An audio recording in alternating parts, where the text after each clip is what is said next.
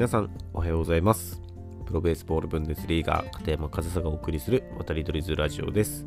この渡り鳥ズラジオではドイツベースボールブンデスリーガ初の日本人監督片山和沙が多彩な経験と独自の視点から野球教育文化等の情報について発信しております。はい、えー、今日も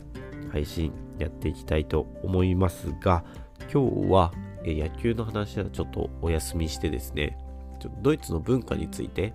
ちょっとご紹介したい文化がありますのでその話をしていきたいなというふうに思っておりますで今日ご紹介するドイツの文化というのが、え、日本と真逆な超合理的なドイツの誕生日についてお話ししていきたいと思います。まあ、よくね、ドイツと日本、ドイツ人と日本人は似ているとか言われたりしますけど、まあ、実際はね、そんなことないんですけど、まあそう、よく言われるじゃないですか。でも、ドイツの誕生日っていう部分を見ると、本当に真逆というかね、結構日本人の感覚からしたら全然違う文化があってですね、まず、ドイツ人誕生日すごく大事にするんですよ。で、大事にして、誕生日パーティーとかもね、よくやるんですけど、まあその誕生日パーティーの主催者っていうのは本人がやります。本人です。仮にその誕生日のホームパーティーを開くとなると、もう僕の誕生日だからみんな来てみたいな。これちょっと日本人の感覚とは違いますよね。なんか自分の誕生日を今日僕誕生日だからお祝いしてっていうのはなんか日本じゃちょっとね恥ずかしいというかなんか自分の自己申告ってあんまりしないですよね。なんか誕生日おめでとうを言われ待ちというかね。自分の誕生日を自分でパーティーを主催するっていうのはなんかね、ちょっと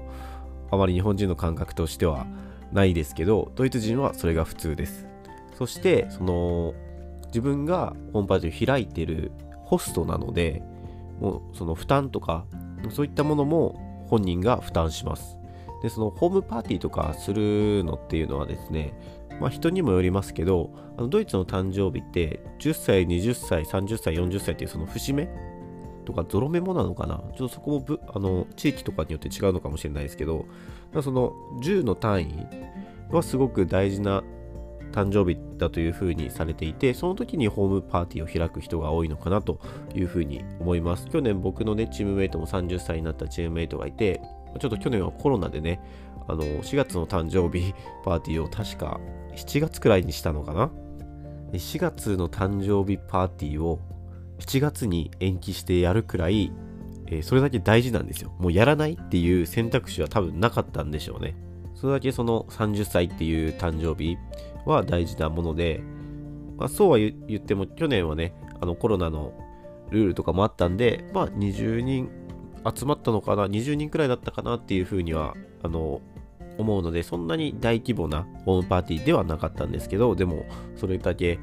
延期をしてでもやるってくらい、その大事な0がつく時の誕生日っていうのは、ドイツ人の大事にしてるところで、逆にその、それ以外の、何でもないって言ったらあれですけど、毎年の誕生日っていうのは、あの僕たちがその野球のチームで練習してる時とかだとあのビールケースをね自分で持ってくるんですよ。で今日俺誕生日だからみんなここからビール1本取って乾杯しようぜみたいな。でそれも本人が。本人が自分の誕生日にビールを2ケースくらい買ってきてほらみんなビール飲もうぜ俺の誕生日だからみたいな。まあそれも本当に本人が負担する。負担してみんなにビールを配るみたいな。で、練習終わりにみんなで飲むみたいな。誕生日おめでとうって言って、ビールを飲む。で、これがお酒を飲まない人だったり、子供とかだと、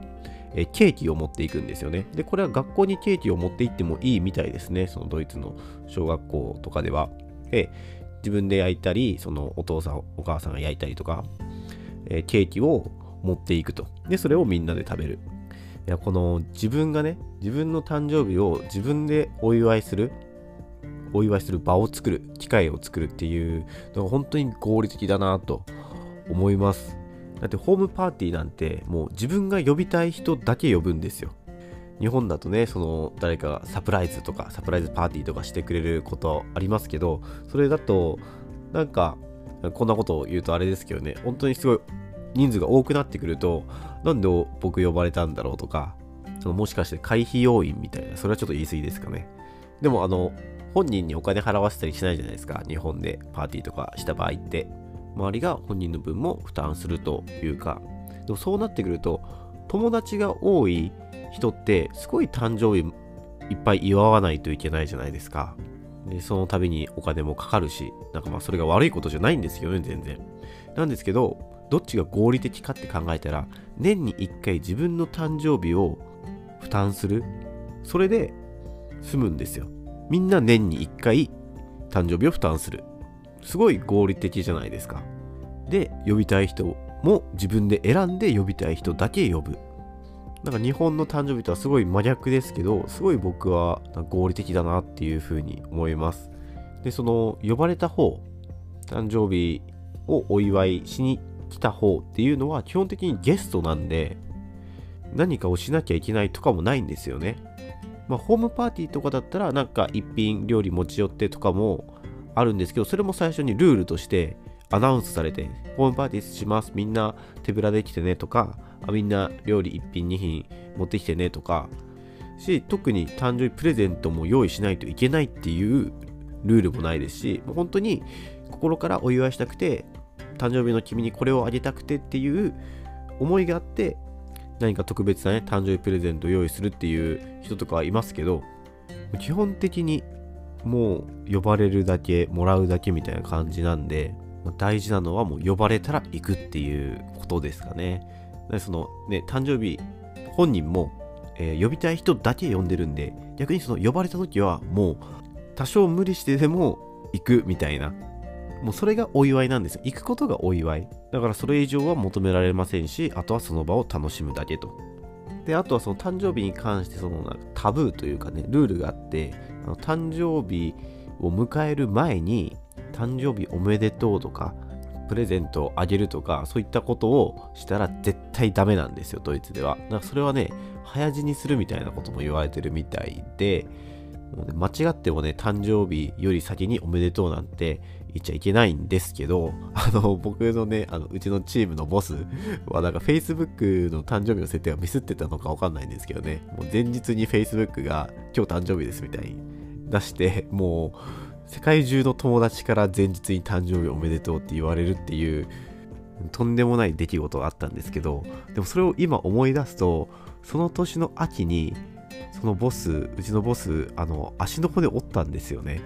だからその誕生日前におめでとうって言われると不幸になるっていうのがちょっとつながった例も今ふと思い出しました。